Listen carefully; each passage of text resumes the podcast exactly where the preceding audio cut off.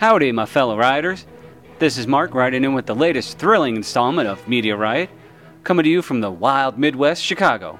We'll take a look at Johnny Depp's new film, The Lone Ranger. He actually plays Tonto. In Slip Discs, we look at Another Earth. We spin a couple of new discs on the phonograph from Kanye West and David Yow.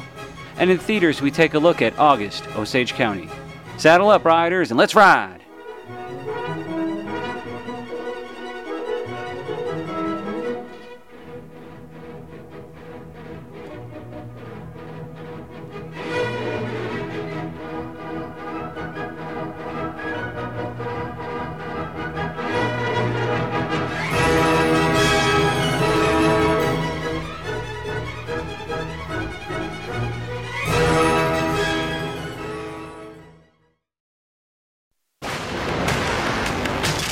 Beyond, a vision told me the great warrior would help me on my quest. What has been to the other side and returned? All I know is that a man killed my brother. If we ride together, we ride for justice. Justice is what I seek. Let's do this. I'm looking for a man. He was in about a week ago. Paid me with this. You find the traitor. You find the man who killed your brother. I want to show you something. What could you buy with all that? A country, Captain. Who controls the railroad, the cavalry, everything? If these men represent the law, I'd rather be an outlaw. That is why you wear the mask. Hello, Kimosabe. There we just heard a little bit of the latest take on the Lone Ranger legend. This Lone Ranger is brought to you by the crew who brought you the mega-successful Pirates of the Caribbean. Johnny Depp stars as Tonto, the sidekick to Armie Hammer's John Reed, the Lone Ranger. Now, you might have actually heard about this Lone Ranger movie for a while. It was besieged by troubled production and a huge budget of some estimates up to two hundred fifty million dollars, which just blows my mind. What do you need for a Western besides some horses, maybe a train, a homestead, and some costumes? I can't believe it was two hundred fifty million dollars. Looking at it, it doesn't seem that much. Most of the set is the beautiful New Mexico area and legendary director John Ford's favorite place, Monument Valley. This Lone Ranger movie sticks to the traditional story of lawyer John Reed coming out west, meets up with his brother, a Texas Ranger, sees his brother get killed, and John himself gets shot but is saved by Tonto. They hunt down and kill the bad guys through a long and convoluted story about railroads and power grabs, and Reed and Tonto decide to carry on fighting against crime. Oh, geez, I can feel my jaw getting squarer as I read that. Now, in the old radio show, the story is framed by a narrator, and in here, as with many odd little things in this film, the film is narrated by Johnny Depp's Tonto, who I think is working as a mannequin at a San Francisco fair in nineteen thirty-three.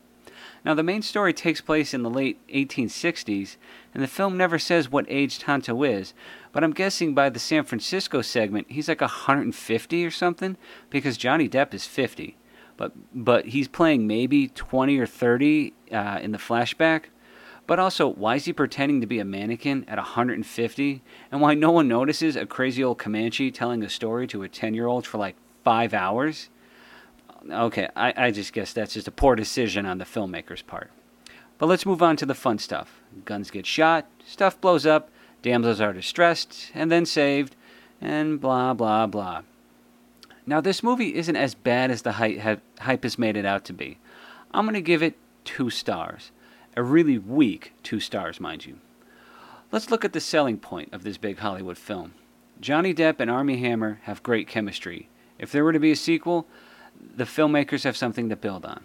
How is Johnny Depp as Native American Tonto? Eh, he's fine.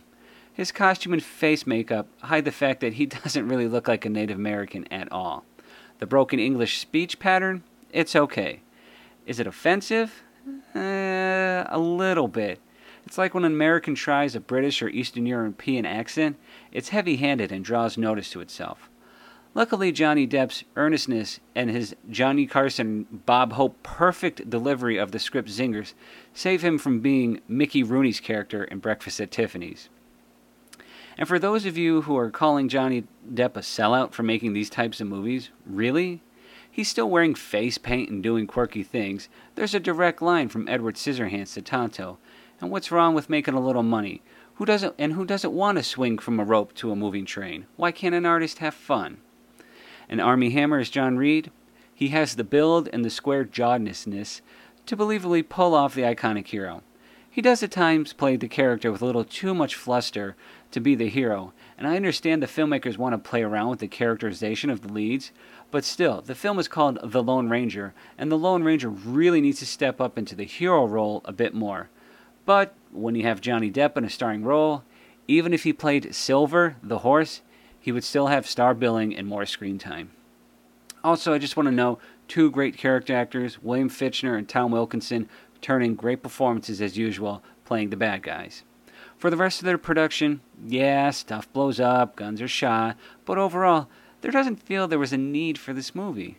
I think the production team here hit the jackpot with Pirates of the Caribbean, and well, as famous country singer and chicken restaurateur Kenny Rogers put it, you gotta know when to hold them, know when to fold them, know when to walk away, know when to run.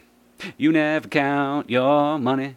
When you're sitting at the table, there'll be time enough for counting when the dealing's done. Okay, okay, sorry, sorry. Such a great song. But yeah, the production team got a hold of another tentpole project, and well, even though a professional poker player says there's not luck in poker, there is in filmmaking. Pirates was right time, right place, and everything fell into place for that movie, but it didn't extend to Lone Ranger. And director Gore Verbinski? I'll just say this, there won't be a class on Verbinski and the blockbuster. He's a nondescript journeyman director who can handle large productions, but he doesn't put his own touch on it say, like, say, Spielberg or Scorsese does. Now, I don't want to recommend not seeing this movie. Just wait for it to be on cable. It's really long.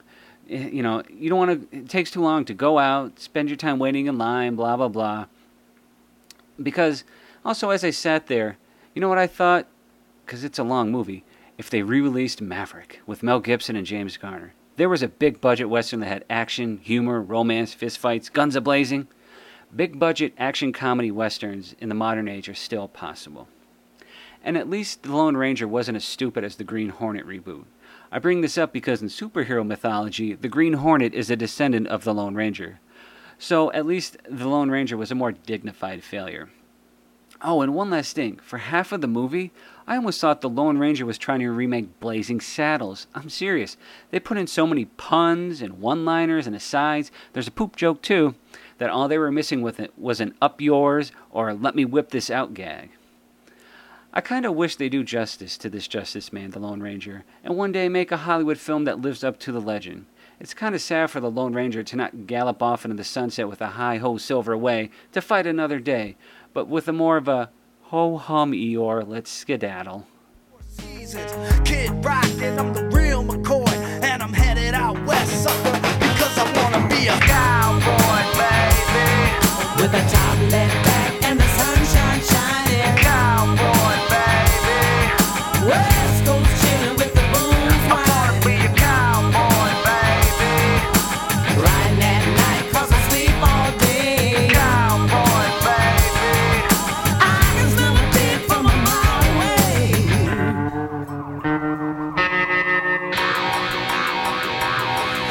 You'll hear my whistle blowing when my train rolls in. It goes like dust in the wind.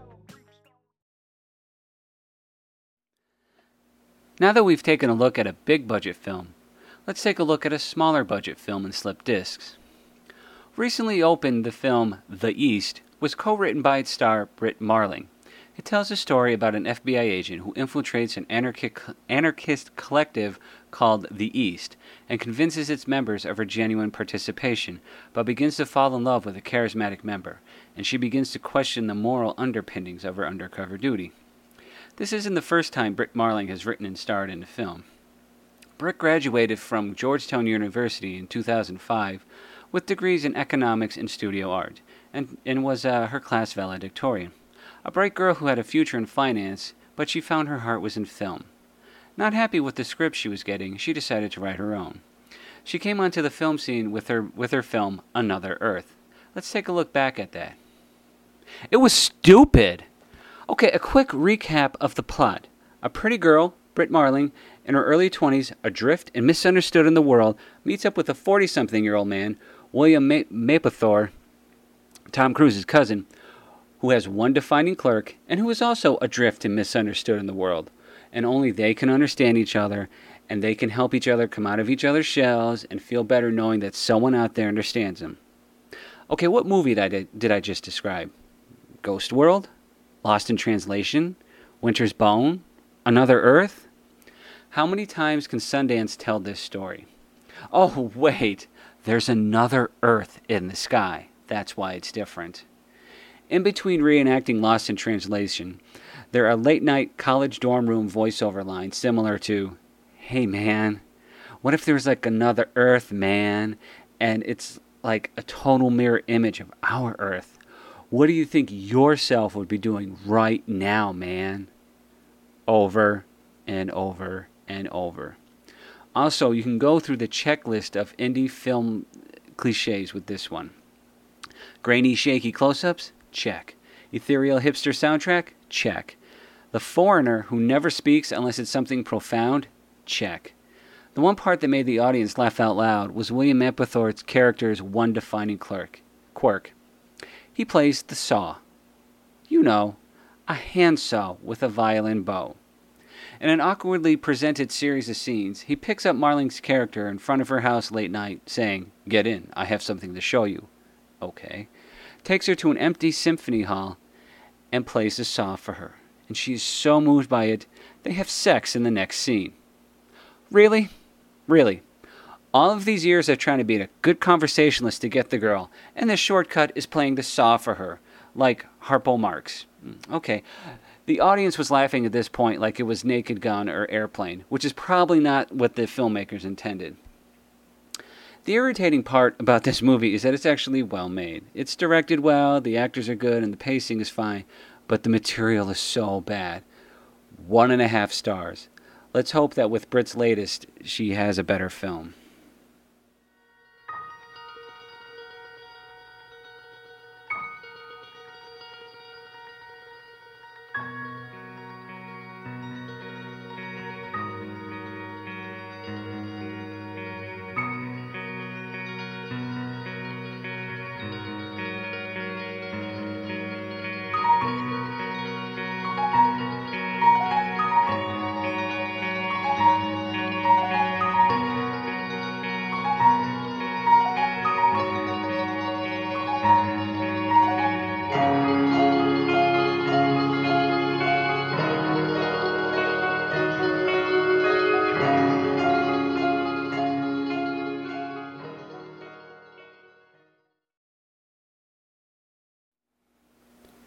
Quietly and tastefully, Kanye West rolled out his sixth studio album, Yeezus. Okay, I'm, I can't, I can't say that with a straight face. With a song on the album called I Am a God, this album was dropped like a bomb on the music scene, and like a bomb, it has made a great impact. This may be Kanye's best album. Say what you might about Kanye the celebrity, but Kanye the musician with each album grows as an artist. Almost ten years in from his debut album, The College Dropout, Kanye has been a creative force next to only Eminem or Ice Cube in the rap scene, where most rappers burn out after their first album and become footnotes in rap history signified with a, "Hey, remember when this song was popular?" Let's take a listen to a track.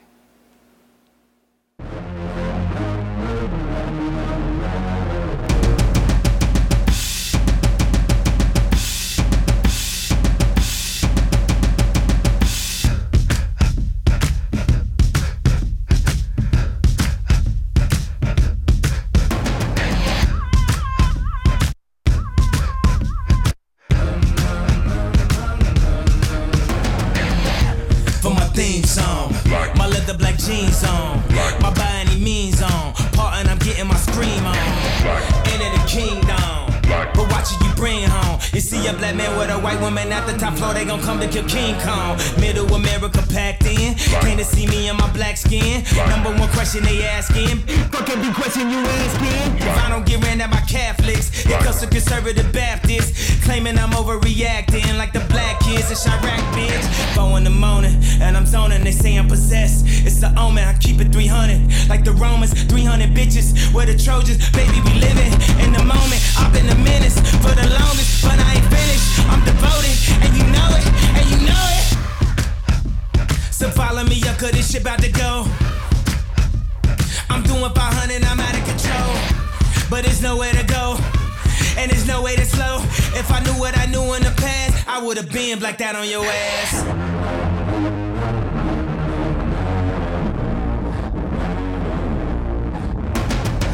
In the morning, and I'm zoning, they say I'm possessed. It's an omen, I keep it three hundred, like the Romans, three hundred bitches, we're the Trojans, baby, we live it. And we're back. Gone are any radio ditties like Gold Digger or Good Life. Like the Beatles before him, Kanye has grown as an artist, originally writing beats for other rappers, then making his own. Thankfully, his artistry has grown with his growing ego. I mean, he has a song in the album called I Am a God, which is supposedly inspired by a diss from a major fashion designer who informed West of his invitation to a widely anticipated runway show on the condition he agreed to not attend other shows. I'm sure there are other reasons Kanye thinks he's a god. Also, I've got to think that there's just a bit of tongue-in-cheek to this. Kanye is a smart guy, and I can't believe at one point he didn't stop and read the lyrics he wrote and chuckled a little bit, because the majority of his lyrics are a wonderful word melange. Because for every boast about fame and money, there's a song to temper that, with songs like Black Skinhead or The New Slaves. Kanye has something he'd like to say about race and fame in America. And thankfully, unlike Spike Lee, who can sometimes come across a little self-righteous, Kanye takes a different, easier-to-swallow tone. Like most rap albums, there are multiple producers and writers, and two of the most prominent are Daft Punk and Rick Rubin. Rubin, who I consider a modern genius record producer, he can work with anyone and get them to make their best album, was brought in to, as Kanye put it, help keep the minimalist sound he wanted, which I think is funny seeing the huge beats that are on this album, especially Black Skinhead.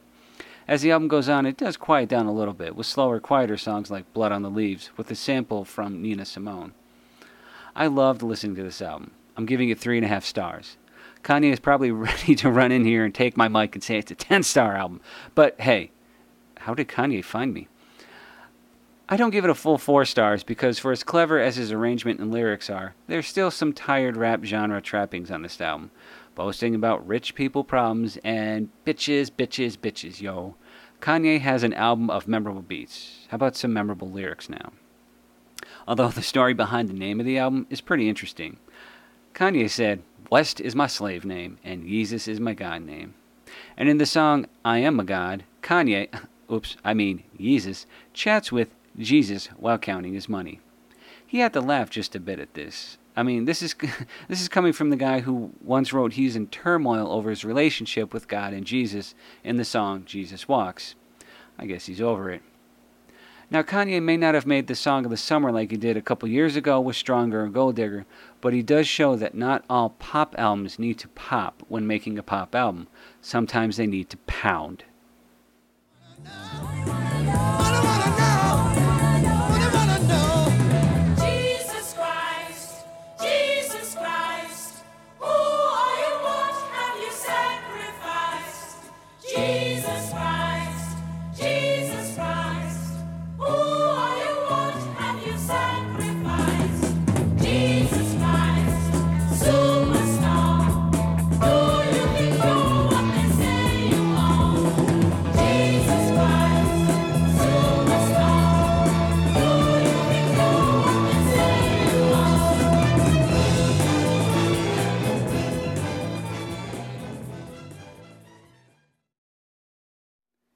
And now we're going from one of the best albums of the year to one of the worst albums of the year.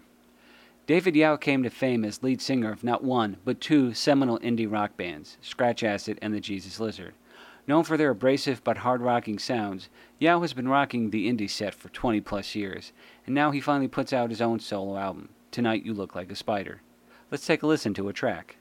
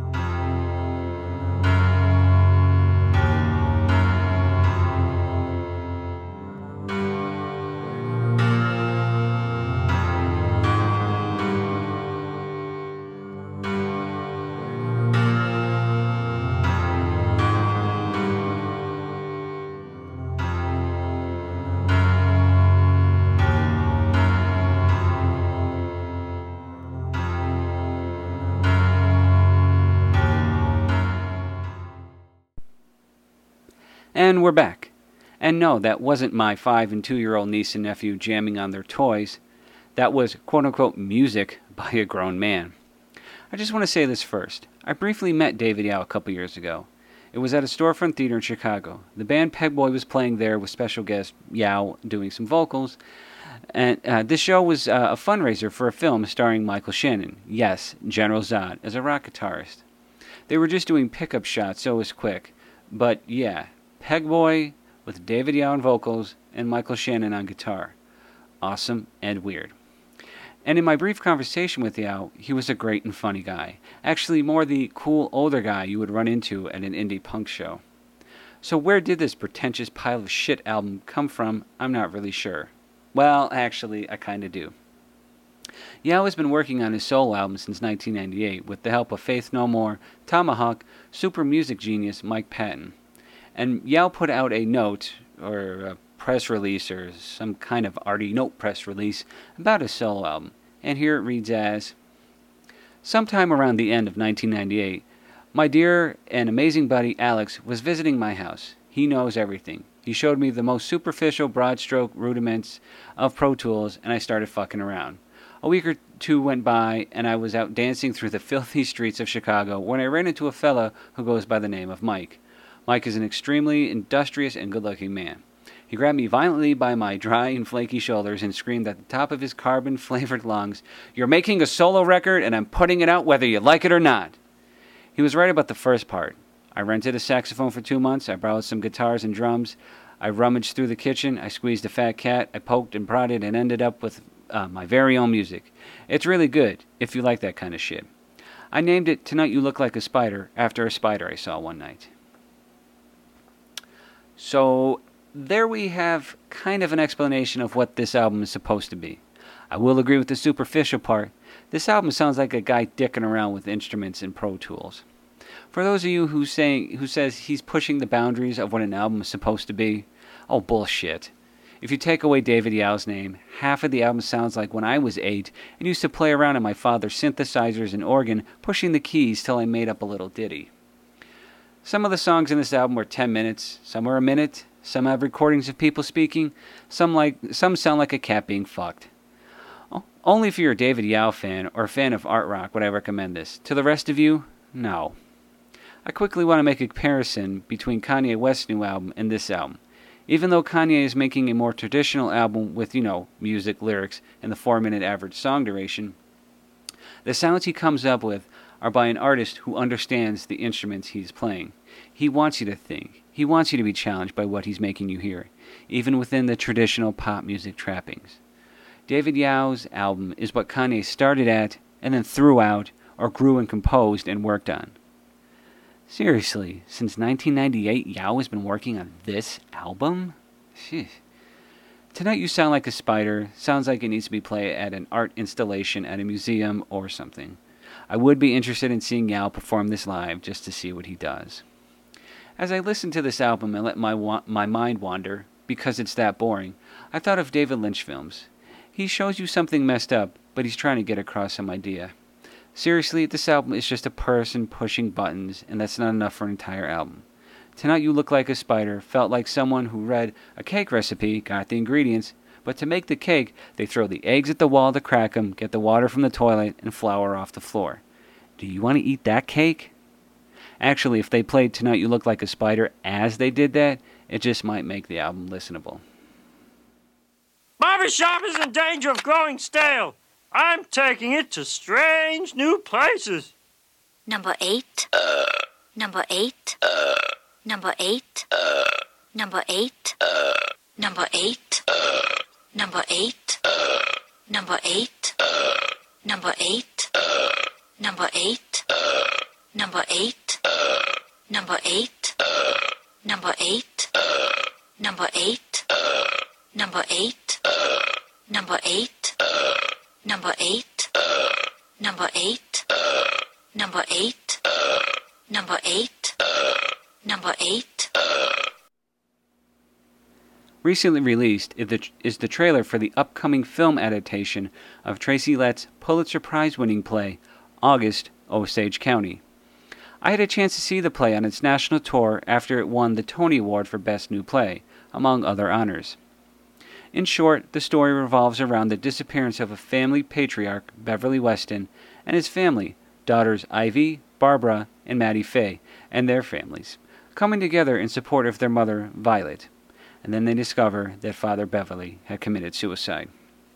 The death of Beverly is the catalyst the family needs to, over the three-and-a-half-hour play runtime, air out grievances with each other through sniping and yelling, while self-medicating with booze and pills. You know, the usual stuff that happens in theater dramas. I'm not sure if playwright Letts thought he was pushing the boundaries of theater. The play deals with incest, drugs, booze, lost loves, pedophilia, life, death, and the whole shebang. It's all very well done, but I couldn't stand it. Like I mentioned earlier, the play is over three hours long, and it's broken up into three one-hour acts, kind of like a T V show. Actually, at times I felt like I was watching three back-to-back episodes of the H B O series Six Feet Under. Both of these productions had the same weaknesses. If anyone in the entire show ever said, "Oh, I'm sorry," the entire thing would have come to a complete stop. At a certain point, all the characters in August, Osage County felt like they were being dicks to each other just for the sake of being dicks to each other. Now, I can understand this winning a Tony for Best New Play, but the Pulitzer? Seriously, this is in league with past Pulitzer winners like Our Town, Long Day's Journey into Night, A Streetcar Named Desire, and Death of a Salesman? The one thing that really irritated me about this play was a fifteen to twenty minute section that takes place at a dinner table.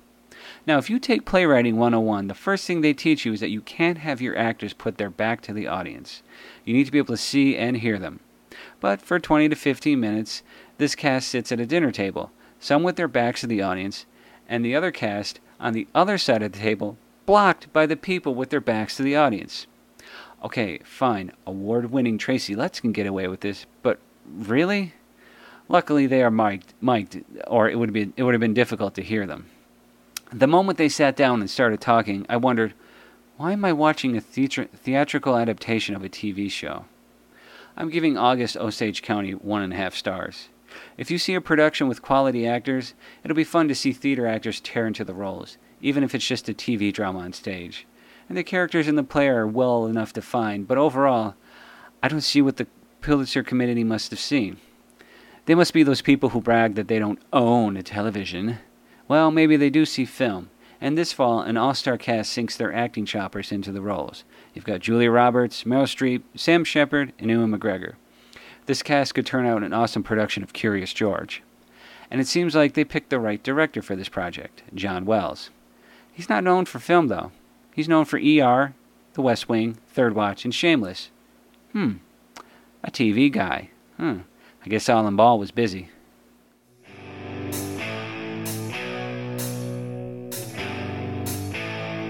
Mother, tell your children not to walk my way. Tell your children not to hear my words, what they mean, what they say. Mother, mother, can you keep them in the dark for a while? Can you hide them from the wedding world? Oh, mother, father, gonna take your daughter out tonight, gonna show her my world. Oh, father, Lord, oh,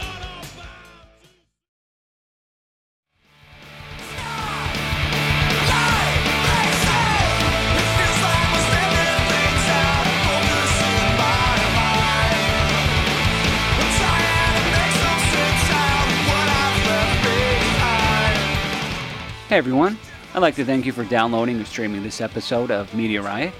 Media Riot is brought to you by Mama Goldberg's Delicious Cookies. Do you really think you should have more than two? I'm just saying. Really? Three? Do you ever want to get married? Mama Goldberg's Delicious Cookies. Do you really want more than two? Media Riot is an Illinois production, and uh, we'll see y'all next time. Bye now.